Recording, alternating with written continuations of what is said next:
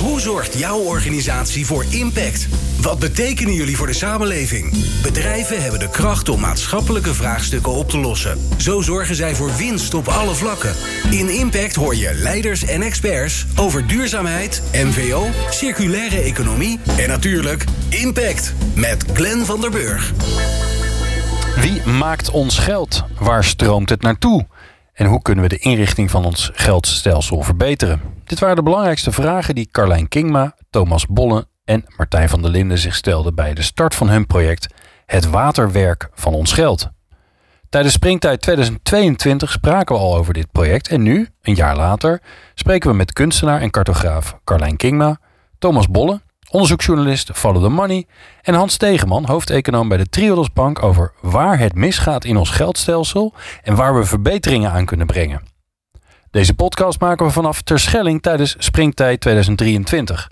Het jaarlijkse forum waar we samenwerkingen smeden en krachten bundelen om de wereld te verduurzamen. Fijn dat jullie er zijn.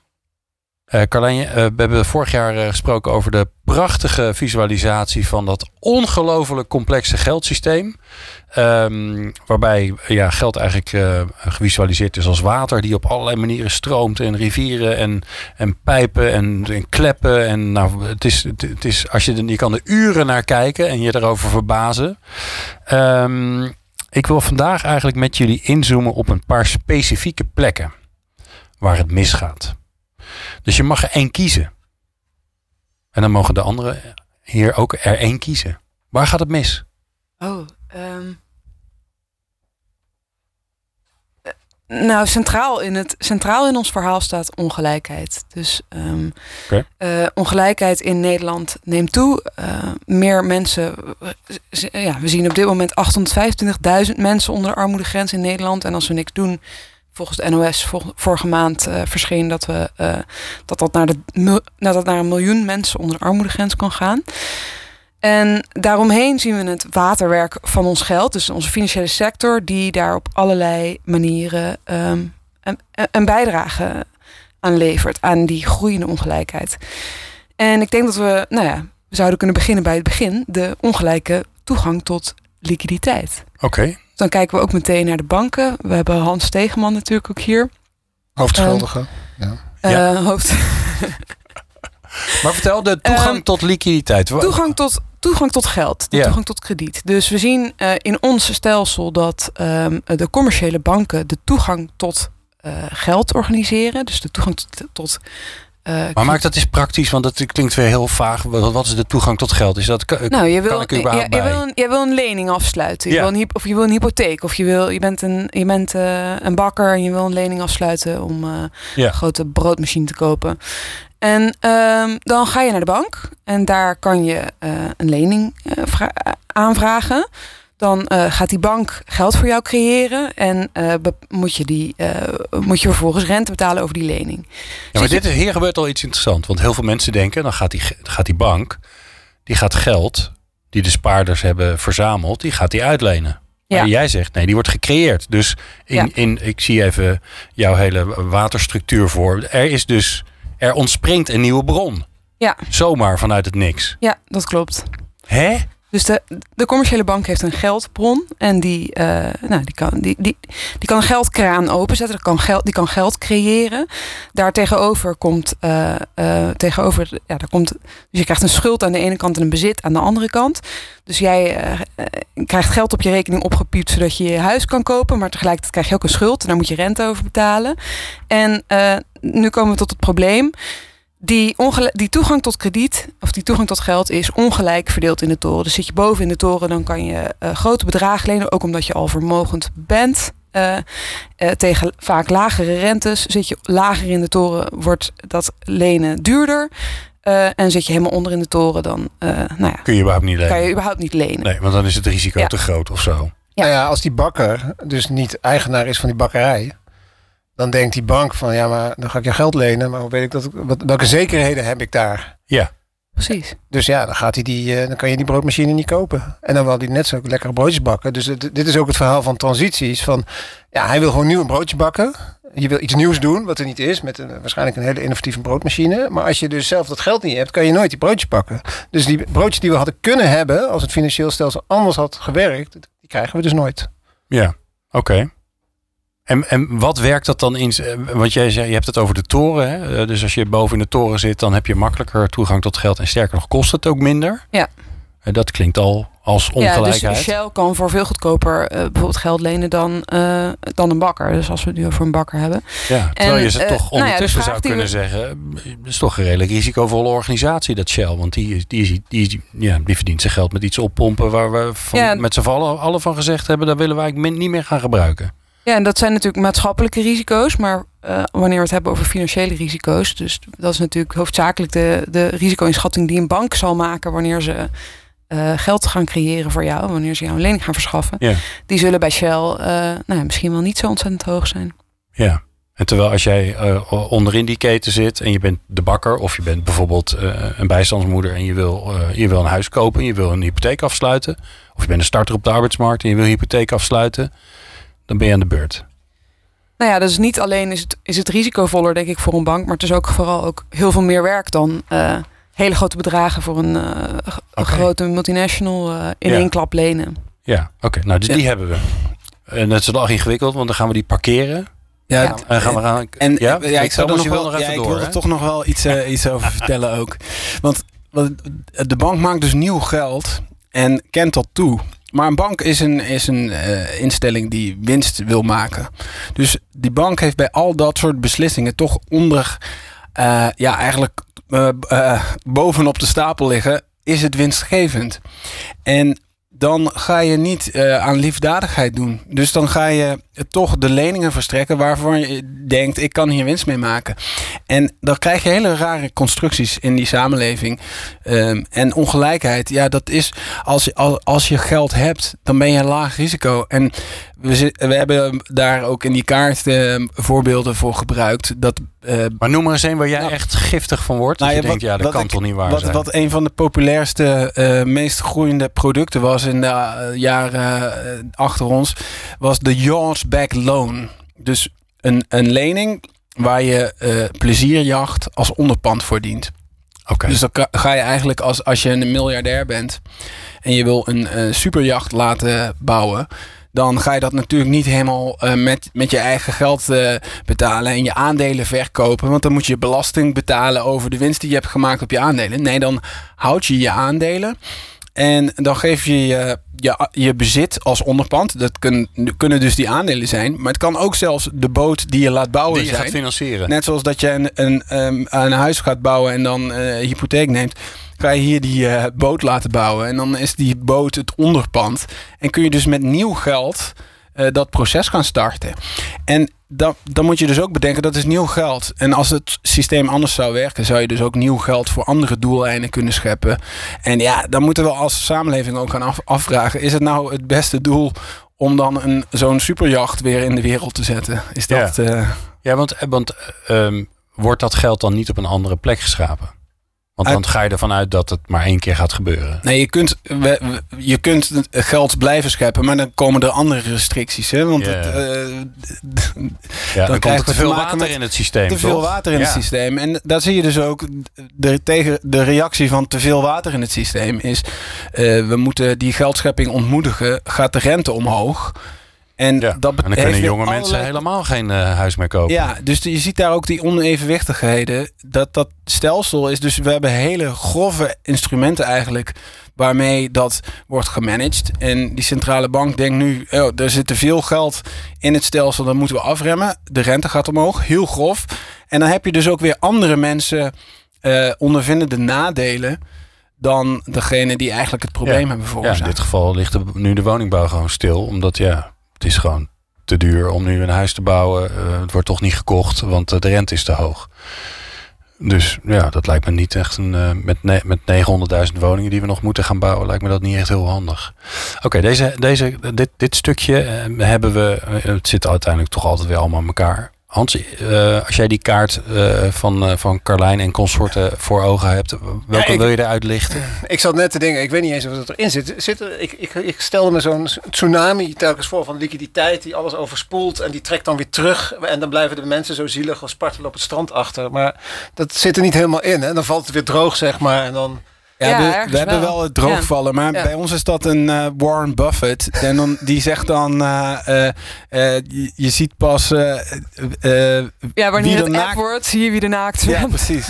wie er, heeft, wie er heeft gele met geleend geld heeft gespeculeerd. En die komt dan in zijn, in zijn naki te staan. Ja, oké, dat, dat, dat, dat, wist ik niet meer. Nee, een, een andere, en die zit volgens mij onder in de kaart... Um, dat gaat heel erg over um, intermediatie in het financieel systeem en concentratie. Wat we zien en, en dan met name in het niet-bankaire systeem. Wat we zien mondiaal is dat de, grote, de supergrote vermogensbeheerders alleen maar groter worden. Hoor, hoor je dat? Uh, Hans wil meteen over de niet-bankaire spelers Ik wil het ook wel over de banken hebben. Maar, nee, maar nee, ik vind het verder wel goed hoor. Hans, het, is wel een terecht punt. Het is, ja, het is links, zo wel bij jou. Nee, we, we, we, hebben het veel over banken. Maar er, er is ook heel veel mis met de, wat niet met banken te maken nou, Het zit onderin als het gaat over de pensioenfondsen en dergelijke. Daar zit het volgens mij wel in, in, in de kaart. Um, en ik, jullie hebben het vaak over geldschepping. En ik denk, ik moet ook een ander punt. Uh, Heel goed. Zeker. Nou, maar met name als het gaat over duurzaam beleggen en sustainable finance, is dat een heel groot probleem. Omdat het grootste deel van wat wij duurzaam financieren noemen,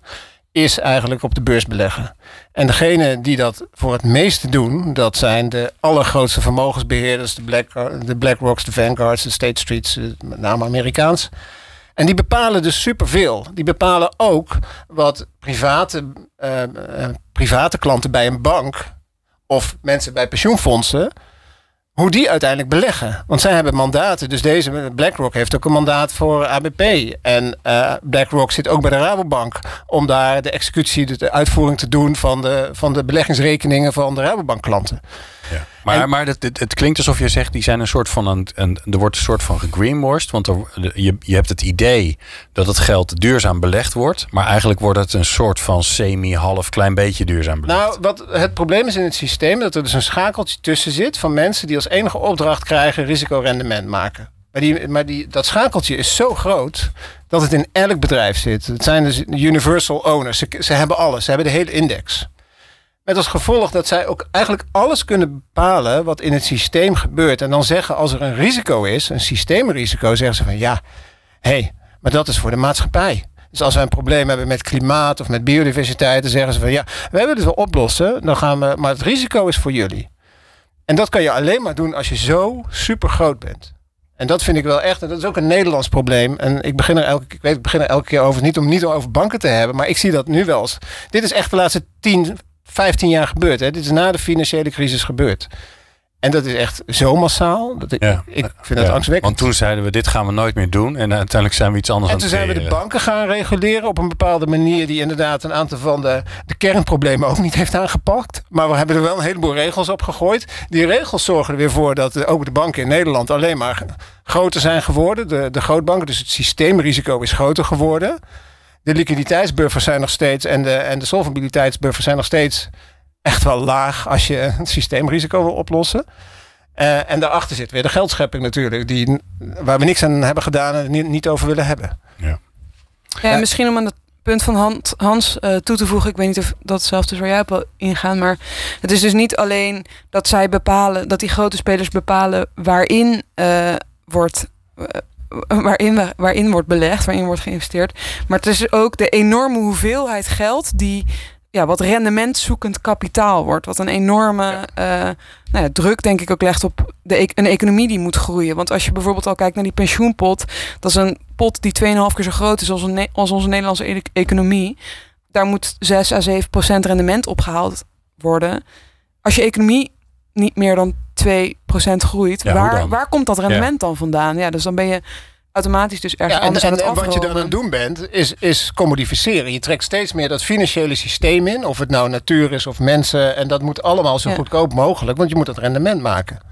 Ja, dus dat financialiseren is eigenlijk het, het ene, het is een van die effecten. Maar aan de andere kant zie je ook uh, nou ja, dat gewoon dat, dat, dat burgers zelf het ook weer op moeten hoesten. Doordat bijvoorbeeld uh, grote woningpartijen worden door zo'n door zo'n, nou ja zo'n zo'n Blackstone of zo worden opgekocht. En, Ja, of de huisartsenpraktijk of de dierenartspraktijk. Ja, ja, of de, ki- de kinderopvang. Ja, ja, want dat geld gaat op zoek naar rendement en, en uiteindelijk cannibaliseert gewoon alles.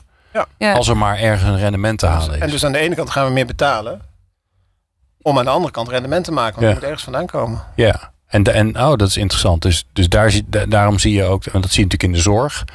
Eh, we hebben marktwerking in de zorg gebracht. Nou, gelukkig beginnen we er nu over na te denken of dat nou eigenlijk wel slim was. Maar daar zie je natuurlijk allerlei private partijen instappen met inderdaad huisartsen, tandartsenpraktijken. Nou ja, daar wordt van alles en nog wat wordt er overgenomen. Om er daar weer rendement uit te persen. Ja, die Thomas. privatisering is denk ik... Ja. Ja, Ja. Thomas, die neemt het aan. Ja, die, nou, die, die- kijk, dit, al deze ehm, eh, praktijken, kijk, de zoektocht naar rendement, die, die overheerst eh, het geheel van die economie. Dus dat begint ehm, andere, andere belangrijke waarden te overtreffen. Dus als je zegt, eh, ik ga mijn pensioengeld investeren en, ik, en je stopt dat via allerlei tussenpartijen, eigenlijk we- weet je niet meer waar dat terecht komt dan kan het zo zijn dat je dat eigenlijk tegen je eigen belangen inzet. En zo'n private equity partij, zo'n grote partij, ja, die heeft. Ehm, die gebruikt dus ook een beetje pensioengeld, maar er zit toch het, het, het rende, bulk van het rendement gaat naar die groep die toch wel bovenin de samenleving zit, die veel geld heeft. En het gaat vaak ten koste van gewone, gewone burgers, gewone mensen, ondernemers. Ja, ja. Ehm, als, als er eh, dierenartsenpraktijken nu worden opgekocht, eh, dan wordt dat veel efficiënter gemaakt. Eh, de tarieven gaan omhoog. Daar heeft de gewone, gewone burger, die heeft met, met zijn zieke hond, die heeft daar last van. Die heeft daar geen eh, voordeel aan. En dan misschien een heel klein beetje extra pensioen. En, en het grootste deel van, van eh, de winsten die, die door die efficiëntieslag worden gemaakt. En die, die komen terecht bij die groep boven in de samenleving. Dus daarom eh, vinden we die, die, die groeiende ongelijkheid zo'n belangrijk thema. Dat je hierin eh, door, dit, door dit systeem groter te maken, eh, versterk je die bestaande kloof. Te- En, en ja, dat leidt uiteindelijk ook tot, tot onvrede. En, en, en is daarom ook wel een, een groter probleem dan alleen maar financieel. En is het Ja, ook, en die- en eigenlijk al Ik die- hoor jullie ook zeggen, het, ehm, de, de afstand tussen wat je nog snapt. Hè? Ik bedoel, het feit dat jij al zo'n ongelooflijke complexe grote kaart moet maken met, nou ja, eh, we zullen wel zorgen dat die ook op de website staat, een, een, een afbeelding ervan. Ehm, dat geeft natuurlijk wel aan hoe complex het in elkaar zit en, en hoe je dus ook niet meer vanuit, vanuit een individu, maar zelfs misschien ook wel vanuit een bank of een andere organisatie, dat het bijna niet meer te overzien is wat eigenlijk het effect is van wat je doet en de keuzes die je maakt. Want ook zo, die pensioenfondsen, die, die willen ongetwijfeld eh, eh, het beste doen. Eh, zijn nu veel meer voor duurzaamheid aan het kiezen. Al dan niet onder druk van, van, hun, van, hun, van hun deelnemers. Maar dit effect wat, wat ze ook hebben, omdat ze gewoon op zoek zijn naar rendement, ja, dan, dan moet je maar toevallig snappen en zien en voelen. Om daar vervolgens weer naar te handelen natuurlijk. Want dat is wat we natuurlijk willen. Ja. Ja, we moeten met z'n allen beter beseffen dat dit allemaal een verdelingsvraagstuk is. Ehm, we kunnen niet. Geld is uiteindelijk een, een, een middel om te ordenen wie wat toekomt van wat we produceren eh, op aarde. En als we anders willen gaan produceren, dus bijvoorbeeld de verduurzamingsslag willen maken, dan zal dat soms duurder zijn dan de manier hoe we het nu doen. Want nu kunnen we lekker olie uit de grond halen, veel energie, kost weinig. Eh, maar we zien niet, ja, we beginnen nu te, merken dat het zoveel neveneffecten he- heeft die we nooit ingeprijsd hebben. En dat betekent dat we dingen moeten veranderen. En dat betekent ook dat bepaalde claims die we nu hebben in, in eh, financiële claims in deze financiële wereld, dat die niet meer zoveel waard zijn dan hoe ze, waarvoor ze in de boeken staan. En dat zullen we moeten onderkennen. En dat is een heel, heel moeilijk vraagstuk. Nee, want dat gaat natuurlijk pijn doen. Want de mensen boven in de toren, die zullen toch ja, Nou ja, dat meer is, naar het midden moeten. dat is natuurlijk de weg waar we al een hele tijd op, op zitten. Gisteren was in het nieuws eh, weer de hoogste schuld ooit mondiaal. Hè? En, en schuld is niks anders dan een claim op toekomstige productiviteit. Of, ofwel dat mensen dingen gaan doen in de reële economie. En als het gebeurt wat Thomas zegt, dat mensen gaan beseffen dat het eigenlijk niet meer kan. En hè, een van de kerndingen in een financieel systeem is dat we er vertrouwen in hebben dat we ooit ons geld terug gaan krijgen van iemand. Ja, dan heb je een probleem. En misschien is dat wel eh, een van de manieren die moeten gebeuren, denk ik wel eens. Van dat het gewoon in elkaar valt. Donderd. En Ja. dat we dan bedenken, ja, misschien was het nog niet zo'n goed idee. Nou, het is mooi dat je daarheen gaat, want dat, daar, daar willen natuurlijk mensen niet in mineur achterlaten. Want ze hebben nu het idee van, oh mijn god, we hebben een soort moloch gecreëerd met z'n allen. En het is een soort oncontroleerbaar. Hè? Hoor je natuurlijk nu veel mensen maar- over AI, over, oh ze gaan ons Maar dat- overnemen. dat maar is eigenlijk zo, is het al gebeurd. Maar dat, dat is gewoon zo. Ja. Dan, dan moet- kunnen mensen wel in mineur zijn, maar dan moeten ze nadenken welke rol zij hebben in dat systeem. Nou oké, we, gaan, we, gaan nu, eh, we gaan nu dingen veranderen. Dus nu gaan we sleutelen aan dat, eh, aan dat eh, enorme, prachtig weergegeven systeem. Carlijn mag weer beginnen. Ehm, we beginnen weer aan, aan de toegang tot geld. Want jij zei van nou, hè, ongelijkheid is het belangrijkste. Het is natuurlijk mega groot. Het zit eigenlijk in, in alles. Maar die toegang tot geld, daar begint het eigenlijk mee. Ja. Wat kunnen we nou anders, welke leidingen kunnen we nou anders leggen of omleggen of andere schakelingen maken, zodat, zodat het beter gaat? Ehm, nou, we zouden bijvoorbeeld kunnen kijken op het moment dat we. We hebben natuurlijk in de afgelopen jaren die kwantitatieve verruiming gezien. Dus eh, er moest meer, meer, ja, moest meer geld eh, eh, gemaakt worden en in omloop en om, om die economie te stimuleren. Hoe, zou, hoe ga je die de wereld inbrengen? Dus hoe ga je die allokeren? Nou, misschien zou je een, een nieuw kanaal kunnen aansluiten waarbij, je, eh, ja, waarbij een partij gaat beslissen wie dat nieuwe geld toekomt. Hoe dat in eerste instantie rond gaat stromen door die economie. Of dat Hm.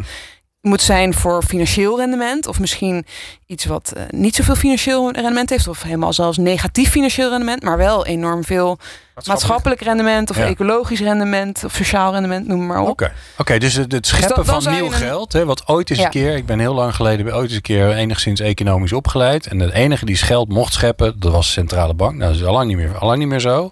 Maar je zou weer kunnen zeggen, oké, eh, geld scheppen mag, maar dan wel voor deze, voor deze doeleinden. En niet ja. meer om zo'n superjacht eh, te financieren. Dat gaan we niet Ja, meer doen. behalve als we dat allemaal nuttig vinden. Ja, Dus dat is maar zullen wij dan nu even met vieren afspreken dat we dat niet nuttig vinden? Ja, dat is Want we dus mogen anti- er toch niet op. Kijk, Hè? ik denk Ja. dat er. Laten we de. Ik, ik geloof wel behoorlijk in, in democratische waarden. Eh, dus ik denk ook dat als we, als we daar. Als we democratisch beslissen over die, die yard-backed loans, als dat zou gebeuren, dat de meerderheid van, van Nederland dat geen goed idee Nee, toch? Nee, dat denk ik niet. Want ja, ik bedoel, Ja. ze- ja, zoveel mensen Ja, met zo'n is- ding zijn er niet. Natuurlijk, wanneer we het over oplossingen hebben, is natuurlijk het belangrijkste om te zeggen dat dit een, een democratisch vraagstuk is. Dus dat we met elkaar ook moet, goed moeten begrijpen wat het effect is van dit systeem. Ja. En dan daarna met elkaar naar die oplossing op zoek moeten gaan. Dat het misschien wel ook een enig, dat het versimpeld moet worden. Want het is zo, ja, zoals we hoorden, het is ongelooflijk complex. Dat we het moeten hebben over het verantwoordelijkheidsvraagstuk. Heel veel van die problemen gaan door meerdere instituten heen. Hoe gaan we zorgen dat ja, dat iedereen de verantwoordelijkheid daarin kan Ja. nemen. En dan helemaal op, op het laatste moment hebben we allemaal ja, nieuwe kanaaltjes en kraantjes waar we aan kunnen draaien. Maar dat, ja, dan kunnen, kan ik zeggen wat mijn voorkeur is. Maar Ja, ja daar is dat een is aan ons palet aan allemaal. ideeën. Ja. En dat zijn ons allemaal. Ja. Nee, dat snap ik. Maar, maar het interessante is natuurlijk dat eh, het is ontstaan, maar we hebben dat natuurlijk niet bewust eh, democratisch besloten dat het zo in elkaar zat. Eh, tenminste, ik ben me er niet bewust van dat ik dat gedaan heb. En ik denk dat er meer burgers dat hebben. Maar wat wel interessant is natuurlijk dat jij zegt... oké, een deeloplossingje in dat grote systeem is... dat op het moment dat je een nieuwe bron aan gaat boren... dus er komt nieuw geld in het systeem... dan gaan we van die bron gaan we bepalen waar we dat geld in gaan stoppen. En dan nu, ja, of een gedeelte daarvan. Of, eh, ja, ja, dus nu zou je kunnen zeggen...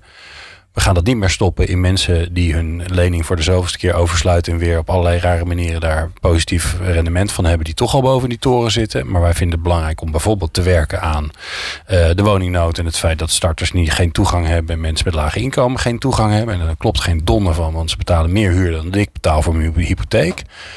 Dus dat nieuwe geld gaan we daaraan besteden. Nou, dat lijkt me ja, briljant. bijvoorbeeld. Nou, heel goed. Ik zou zeggen, dat hebben we alvast gefixt. Hans, wat... eh, oh, gaat het zo snel? Ja, nee. Eh, ja, tuurlijk. nou, ik, ik zou dan in ieder geval ervoor willen kunnen zorgen dat een deel van het stelsel ook echt failliet kan gaan. Dus Oh. dat, we, dat we kleinere banken hebben.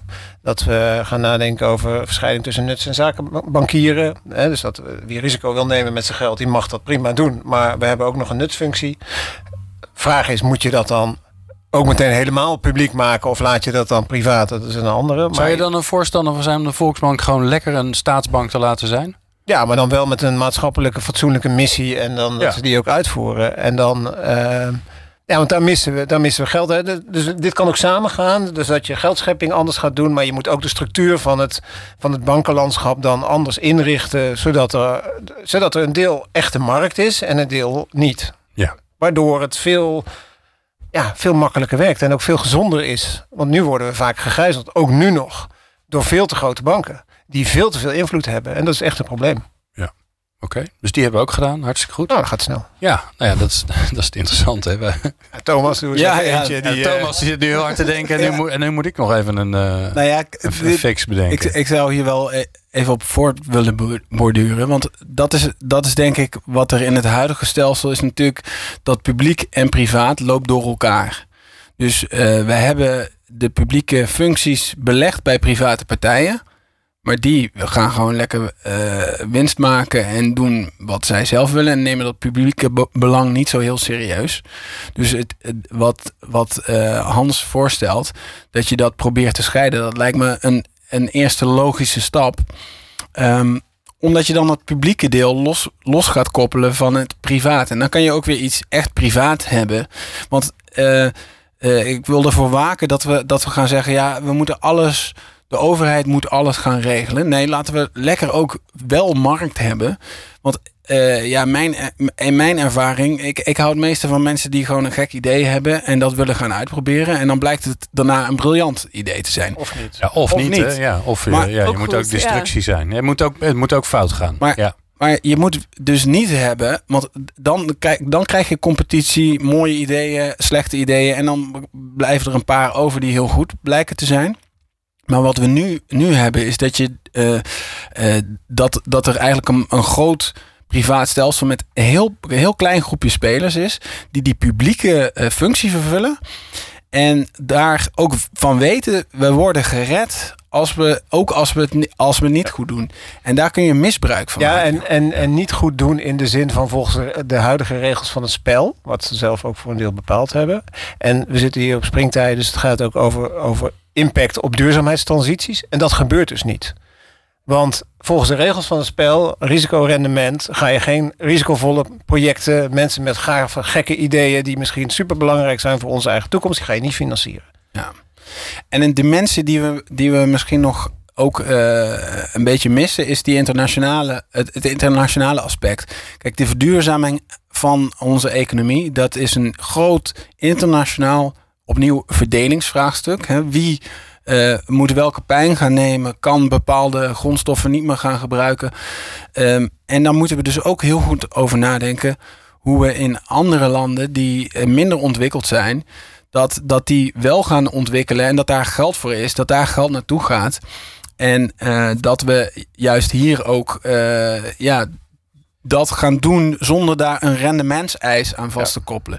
Want wat we nu doen is, wij hebben het geld Ja. en we willen het best naar een ander land eh, eh, sturen. Moet dan wel moet- 7% opleveren. Nee, nee, 25 Oh, procent. 25. risicovoller. Ja, want dat is meer risico. Ja, ja. Nee, maar dit- dit is een Ja. kernprobleem. Dat, mensen denken dat het soms een probleem is. Dat praten mensen over, we hebben een financing gap. Maar dat is natuurlijk schijn. Hè? Het enige wat er is, is dat we niet willen accepteren dat iets een lager rendement heeft. En dat heeft te maken met hoe we het stelsel hebben ingericht en hoe we praten over wat normaal is. En dus, dus het, het is altijd een verdelingsvraagstuk. Maar dan Eh, nog eens een stukje oplossing dan, Thomas? Ja, oh, Thomas, hoe gaan we dat fixen? Ja, Thomas. Ja. Ja, in de, En een beetje snel. in ja. dat internationale vraagstuk, wat, wat mij ook heel belangrijk lijkt, is dat er eh, lokale goede financiële structuren ontstaan. Waarbij je niet die afhankelijkheid hebt van het Westen. Dus als we dan iets van ontwikkelingshulp willen bieden, dan is het eigenlijk om dat stelsel daar goed op te bouwen.